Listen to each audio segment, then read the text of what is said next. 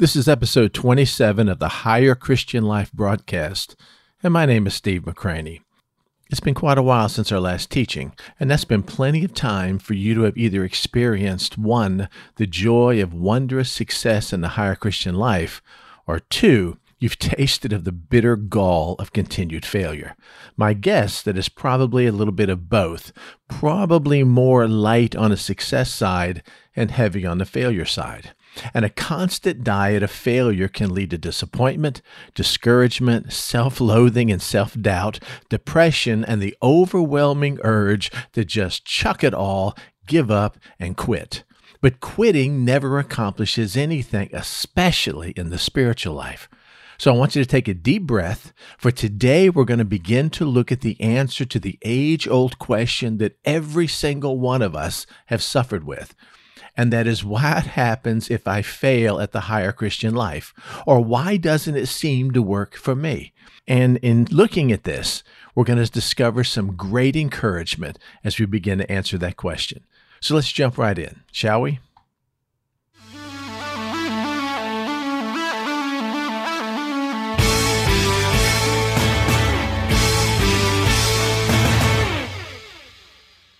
As I shared with you in the intro, we spent a lot of time talking about the higher Christian life.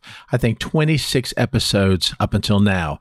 And then we've taken about a month or so off, and there's been a reason for that. And that's for us to be able to apply what we've learned in practical application and day in and day out living to try to live and experience this higher Christian life that God has laid out for us. And as I shared with you, we've had plenty of time to experience either success or failure. And failure is painful. And failure makes you want to quit. And probably, if you're like most believers, you've had some success, but you've had more failure. You've had a couple steps forward, but more steps back. The times that you've been successful in the higher Christian life have been great, but the failures have been almost debilitating to the point that you begin to believe that it's not for you, that you can't work it out, that somehow this just isn't in the cards for you. And it leads to disappointment and depression and self loathing and a lack of confidence and an overwhelming desire to quit and give up. But you can't do that at all. Because I've got some great news for you today. I mean, what if I were to tell you that all of your failures in trying to experience the higher Christian life are actually part of God's great plan for you to, first of all, make you see yourself as you truly are. Listen carefully. From God's perspective, when it comes to your flesh, the person that you are is one who is incapable, absolutely impossible of doing anything good in the flesh. Anything good in the flesh. I know that one stings.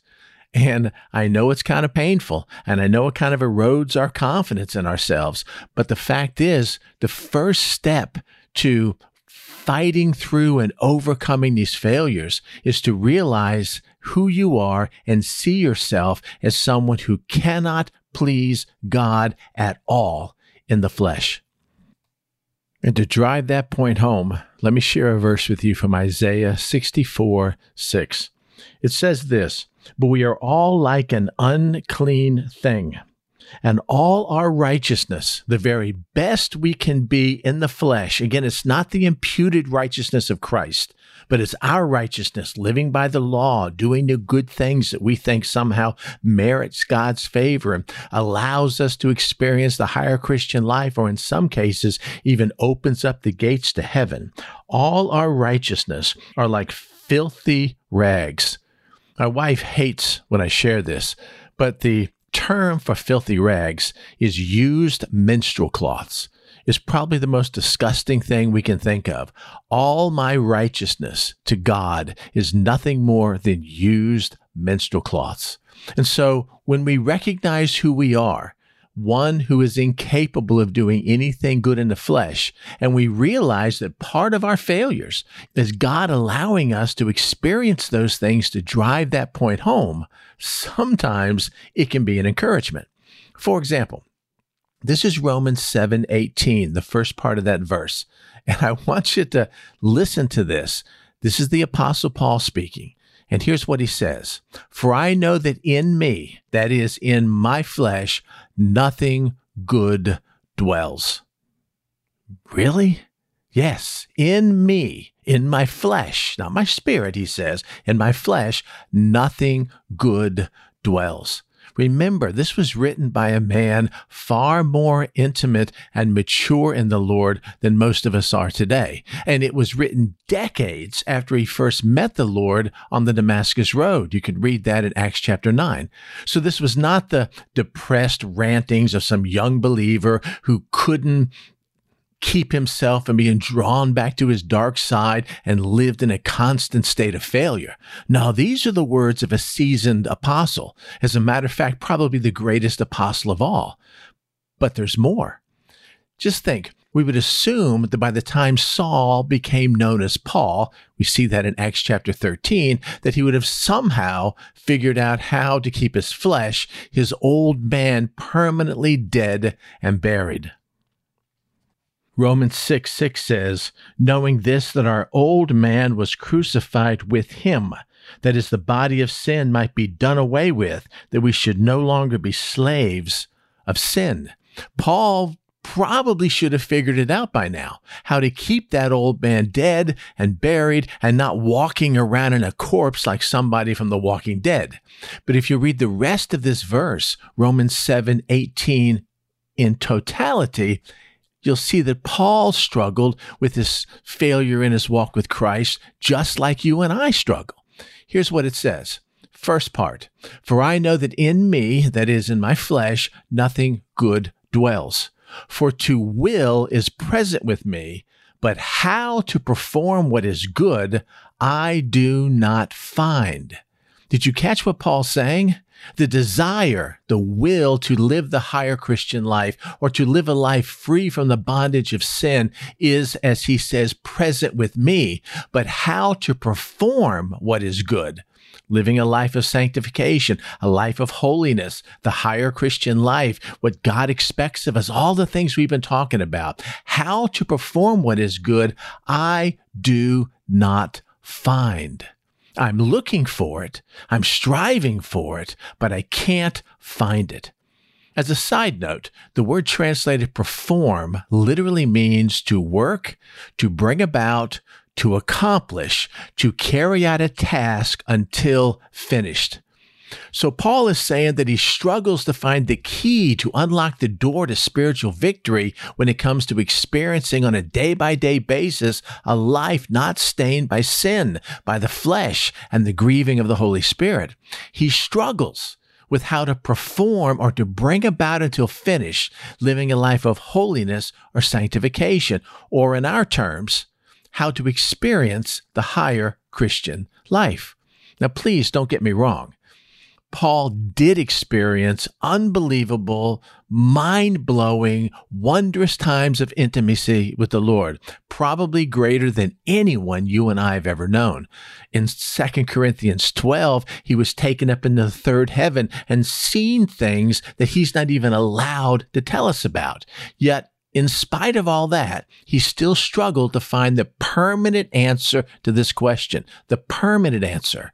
Is there a way to keep me from failing. In essence, what we learn is that Paul was just like each of us. He was striving to live his life Christ like, yet he had ups and downs and peaks and valleys and two steps forward and one step back. It seems like his life was a struggle just like ours. Look at what he says in the next verse, Romans 7 19. For the good that I will to do, I do not do, but the evil I will not to do, that I practice. Key word here, practice, prasso. The word means what one does repeatedly, continually, habitually, with no end in sight. Let that sink in. The evil that I will not to do, that I do repeatedly, continually, habitually, with no end in sight. Now, Paul knowing what his life was like before Christ and knowing what he knows about Christ now, still practiced habitually with no end in sight the things he hated doing. And he calls those the evil he strived not to do. So, what is the answer to this spiritual dilemma that plagued Paul and probably every other Christian believer since? Or who has the key to victory over the power of sin and the power of our flesh? Here's the question we all ask Is there a way to keep me from failing spiritually? And the answer is absolutely, without a doubt. Absolutely. So be encouraged with that.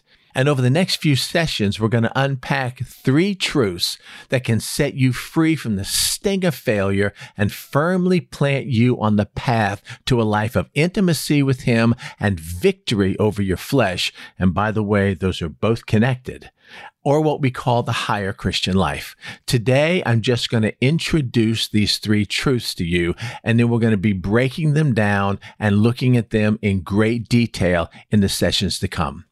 Here they are, just as an introduction.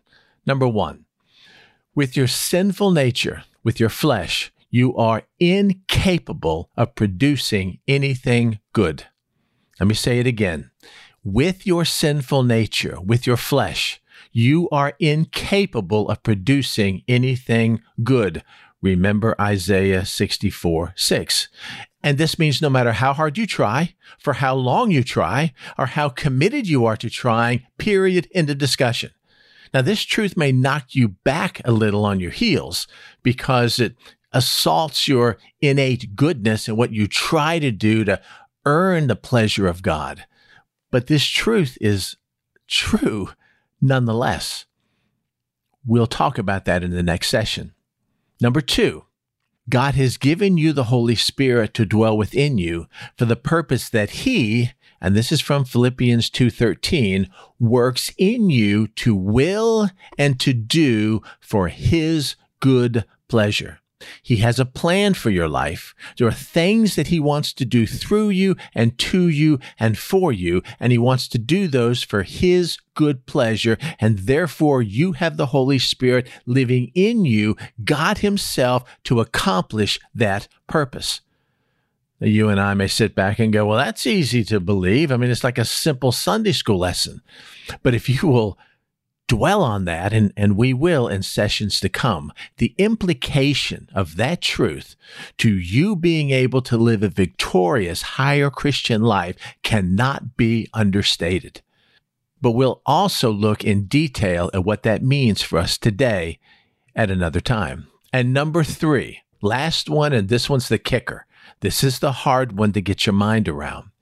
When Christ was crucified, he took with him to the cross not only our sins, which we all say hallelujah, but also our sin nature, our old man, Romans 6 6, which some of us have a hard time imagining. And it is here in our understanding and our acceptance or our reckoning as the Bible says, of what Christ's death accomplished regarding my old man and my sin nature, that true victory over our failure is found. For the believer, this is home base. This is everything. Remember these words, and we'll close with this. Romans 6 11.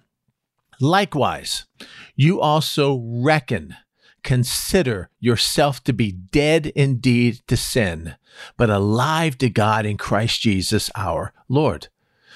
Back to point number three that when he died on the cross, he took with him our sin nature. And once we understand it and believe it and live according to it and reckon ourselves to be dead indeed to sin, then we will learn how to be alive to God in Christ Jesus our Lord.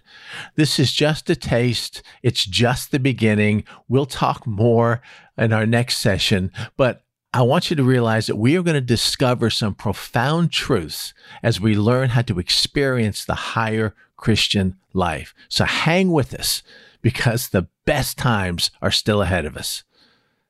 So until then,